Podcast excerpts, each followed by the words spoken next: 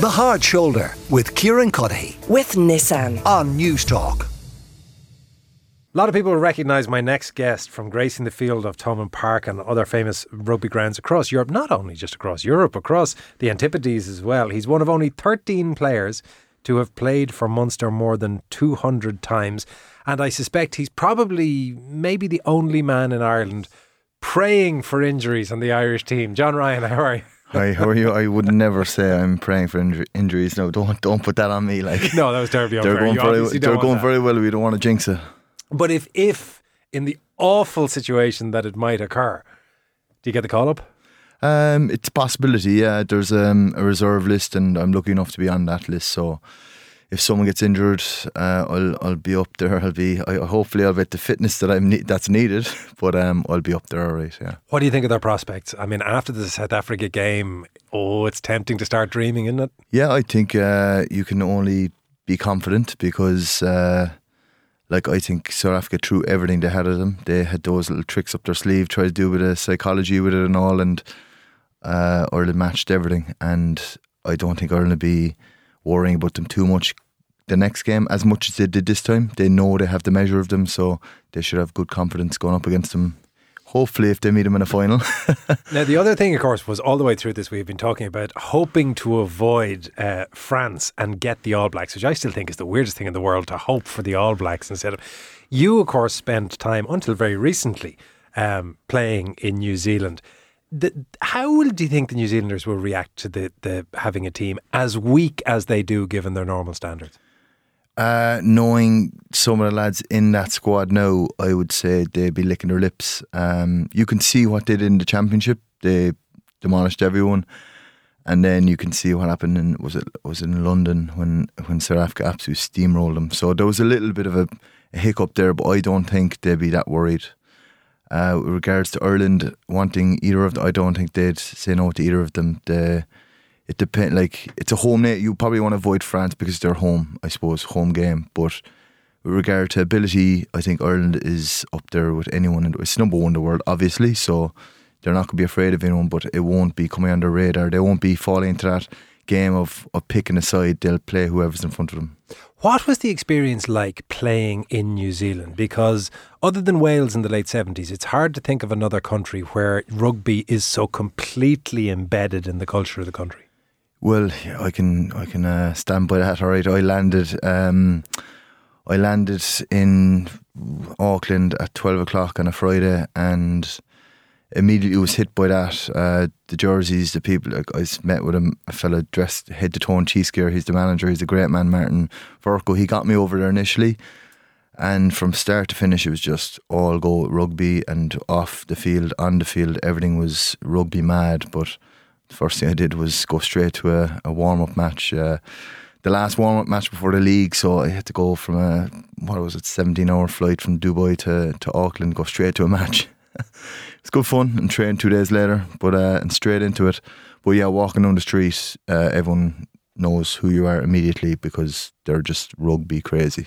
Well, this the, the, the long flight and straight into the training brings me to a thing that I, I want to talk to you about because one of the things that you've done recently is you have um, teamed up with Crohn's and Colitis Ireland to raise an a, a, awareness on the issue of inflammatory bowel disease, which is something that you have. It is something that you would have thought would end a professional career because the kind of symptoms and, and uh, problems that it can cause. I would have thought coming off long haul flight like that, suffering with jet lag, going straight into fitness training, all of those stresses are exactly the kind of things that you shouldn't be physically able to handle.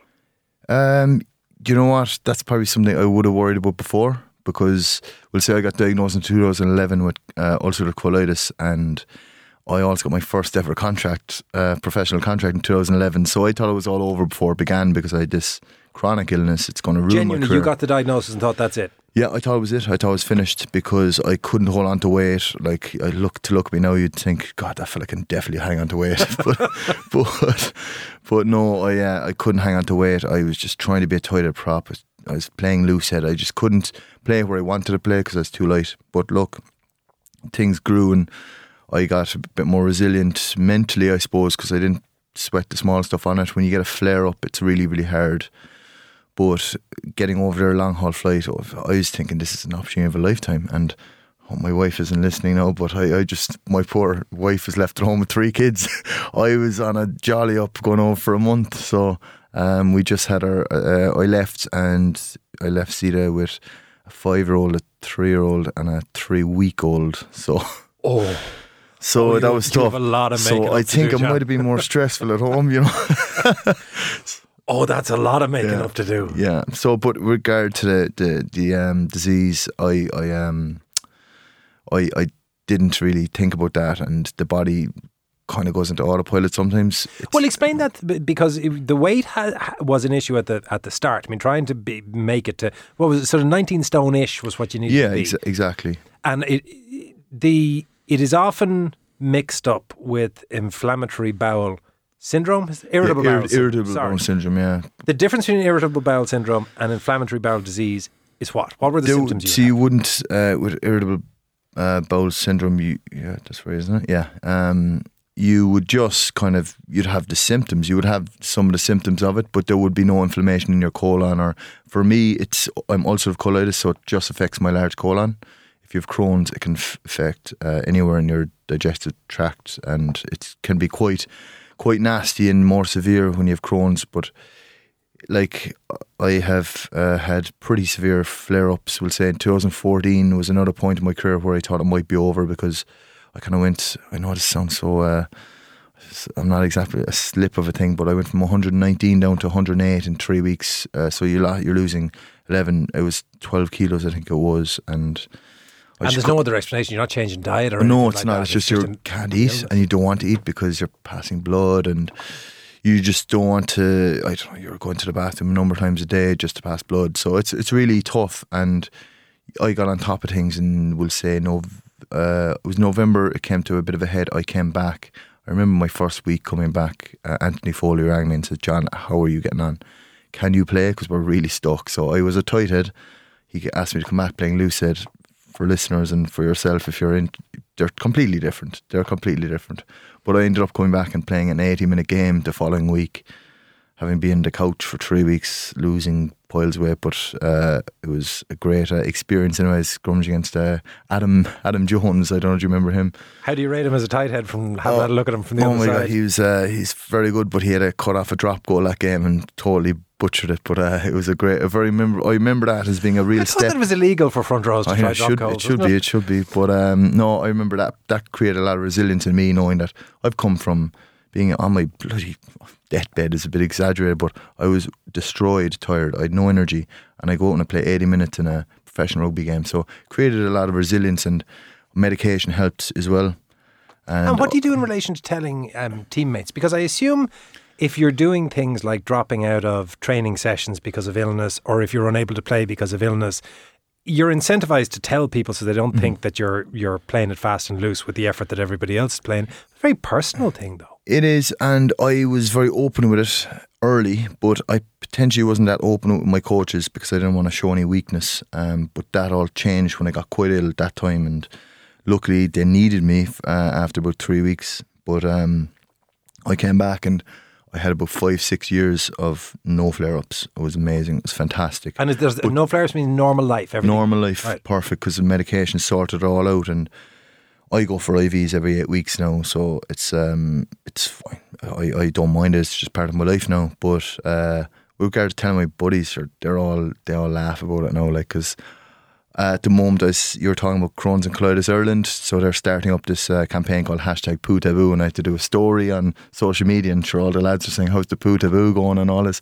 But it's a brilliant campaign, and they understand it. They're all slagging me, but they actually know that it's a big it's it's a big deal. You know, there's there's a problem in Ireland with people being embarrassed by having IBD. So you need to come out and speak about it because it's such a chronic condition and it can get so severe. You mentioned the the severity of the flare ups a couple of times. What brings on the flare ups? Look, there's a lot said about stress, but you can't. There's no direct correlation between stress and and and um and the- the flare-ups. But that's what they say brings it on. Your body is immune. It's suppressed, like your immune system is suppressed, so it'll come on eventually. But I find when it comes on for me, and I know it's only come on a few times recently, maybe twice in the last four years, which isn't too bad. But it's actually when I stop, when the season stops, when you're on holidays, it's like boom, we're ready, and you just go into relax mode and bang, something. Ha- it can come. It can come. Because I was wondering if, with all the hassle with wasps, if that's the kind of thing that we, you know, when the, you have that stress of uncertainty in your life, that doesn't contribute. Well, luckily it hasn't. Um, I've been I've a great doctor and he takes care of me. He's down Cork and Mater Private, but he is excellent and just has always kept on top of me. But if you had, I don't know, loads of people are going through different things, but it's all relative. But my last um, twelve months, it's nearly just kicking off to about twelve months ago. As wasps went into administration, I'm left with a job. October nineteenth, I remember I sat down. My wife said, "I'm retiring from rugby. I'm done." And then all of a sudden, out of that, I get a short term contract at Munster, play for the Barbarians, go to New Zealand, and come back to Munster. And it's just all, it nearly all worked out in the end. But good God, I was just rolling with the punches and just leaving stuff happen. It was mental. It was. How did you find out about wasps? How did you? What way did they break the news? Uh, it was a bit of a surprise to us. We um, came off the pitch one day in after training, and everyone like, I won't swear now, but there was what the fuck's going on here? Like just messages, phones, binging, friends texting me saying, "I'm so sorry. Hope everything's okay." And I'm like, who the hell's after dying? Like, so That's me- how your friends offering sympathy was. yeah, you- and I was like, Oh. oh, what's going on? And the next thing, wasps linked with administration, and that was about maybe six weeks before it happened, and it was pretty much full on denial from the top dogs until literally a week before we're going to administration. We're going to come straight back out. Everything's okay. We have buyers. I actually didn't come in for the final meeting because I came back to Ireland just to gather my thoughts, and all of a sudden, boom, 167 people made redundant without warning. We were told it would be fine. It just wasn't in the end. So, And it's a very difficult situation for a professional athlete to be in because it's not the kind of gig where you can say, "Listen, I will go down to the job office and put my CV in and I'll find something." Yeah, there is that, and uh, you know, there's more uh, context. Is Worcester went into administration a few weeks before, and I wouldn't say it's harsh to say they hogged all the sympathy, but they certainly got all the free spots throughout the UK. So Wasps players were squ- scattered to win. I went back to to the URC playing Mun- Munster. There's people playing the Premiership. People went to Japan, Australia, South Africa, America. So they went everywhere. France as well. So a lot of them had success, which is which is brilliant. So you can only be happy for those lads. And it But is good to end up where you end it- up And I ended up. that kind of I, I was one of those lucky people. You mentioned the hashtag. Give me the pro- Hashtag poo taboo. hashtag. That is um, through Crohn's and Colitis Ireland. Is there a website or anything else for information? Yes, Crohn's Colitis Ireland have their own website, so you get on there. And just one other thing is they're running an event in Cork this this Saturday in the Kingsley Hotel, and it's it's it's um, a meet and greet, and it's just talking about all. There'll be experts there. There'll be a Q and A. So if you can get down to that, there's still time to register, and you can do that on the Crohn's and Colitis Ireland website. Before you go, remind me of your wife's name. Uh, Zita. Zita. How are you planning to make it up to Zita for leaving her with a one month old, a three year old? I, I thought I avoided that question earlier. Um, I don't know. I have a lot of uh, work to do. Um, do you know, I'll get her out and girls' nights out and stuff, but she's going back to work soon, so I got to work fast. You realise you've committed to that I've on ruined- air now. She has that on record. I've ruined her maternity leave, so what can I do? John, great pleasure to talk to you. Thank you so much for coming in. That is John Ryan, of course, 200 time capped Munster player. And again, if you want to find out more about uh, Poo Taboo, you can get that through the uh, Crohn's Ireland website and the Colitis Ireland website. Likewise. The Hard Shoulder with Kieran Cuddihy. with Nissan. Weekdays from 4 on News Talk.